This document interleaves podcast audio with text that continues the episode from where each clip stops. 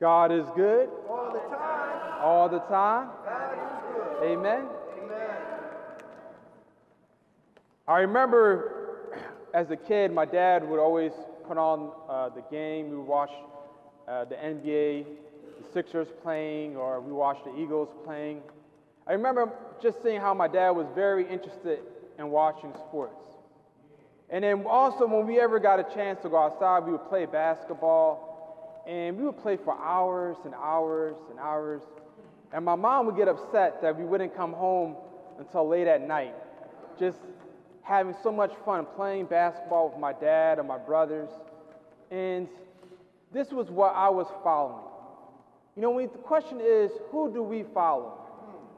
You know, when we look at the statistics for games for the Eagles or Sixers, some of us know so many statistics and we follow the game, we follow that star player. And we see what they're doing even outside of the sports. You know, you might be a follower of them on Instagram or uh, Twitter, on the different social media platforms. You follow what they say, what they do, and it becomes some time of an impression on you, influencing how you're going to lead. But when we think about how the Lord calls us to follow, we have to open our eyes and pay attention to what is being said. So I want to read a quote and see if you know who this person is. One may well ask, how can you advocate breaking some laws and obeying others?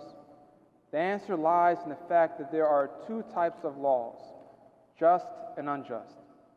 I will be the first to advocate obeying just laws. One has not only a legal but a moral responsibility to obey just laws. Conversely, one has to moral responsibility to disobey unjust laws. I would agree with St. Augustine that an unjust law is no law at all. Now, what is the difference between the two? How does one determine whether a law is just or unjust? A just law is a man made code that squares with the moral law or the law of God. An unjust law is a code that is out of harmony with the moral law. To put it in the terms of St. Thomas Aquinas, an unjust law is a human law that is not rooted in eternal law and natural law. Any law that lifts human personality is just. Any law that degrades human personality is unjust. This was written by Martin Luther King in 1960, April 16, 1963, in Birmingham jail. He quoted St. Augustine, St. Thomas Aquinas, two of our saints, doctors of the church, as a resource to explain and articulate who do we follow but God alone. We follow God's divine law. And so in Nineveh, Jonah was sent to a people that were disobeying the divine law. They were living a life of serious sin. And Jonah is a very interesting prophet. He's the only prophet that God, our Lord, mentioned in the gospel, identifying with himself. Jesus never identified himself with any prophet except Jonah. And in the book of Jonah it's the only scriptures where a prophet is really doing his prophecy and preaching to the Gentiles, not to the Israelites. So we see there's something fascinating about the prophet Jonah. He makes this prophecy to tell them the warning.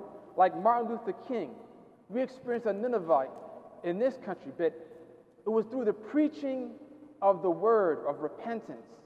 The kingdom of heaven is at hand. And we see how Jonah was following God's law. In the beginning, he wasn't, right? In the first chapter, he was running away from God.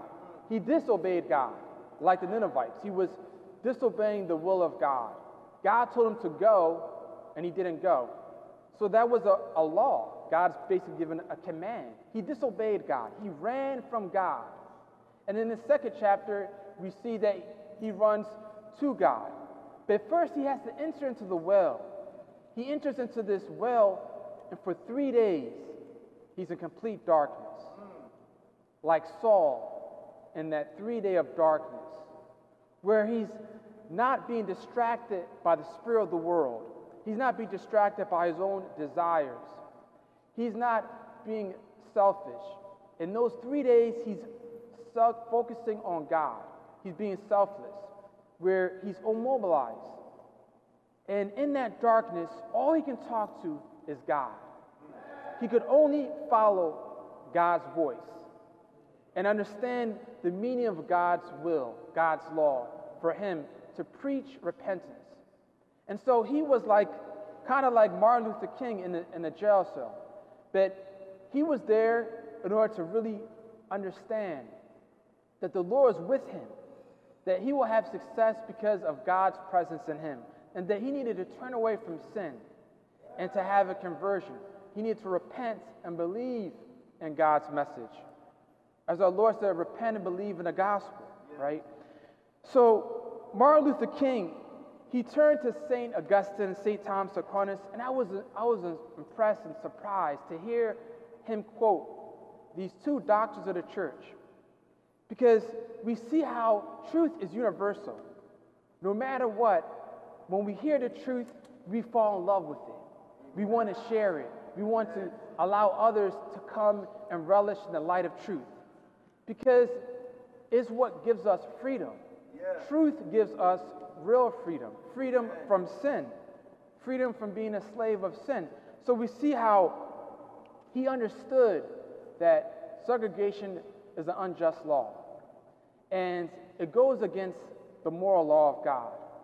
And because of his sacrifice and his willingness to speak the truth, he was able to fight against this immoral law. And he showed that it didn't correspond to the law of God. And so God calls us to be obedient to his law, right? His divine law. Because Nineveh could be not just in the experience of, of racism, but we can experience Nineveh in our own soul, where the Lord calls us to repent and to turn away from sin, to really allow the Lord's grace to penetrate our heart and our soul. You know, like Jonah, we can feel we want to run away from God. But then the Lord draws us back to Himself. He gives us a situation where we have to face God and we have to see that our calling is a noble one. Our mission is only for us to accomplish.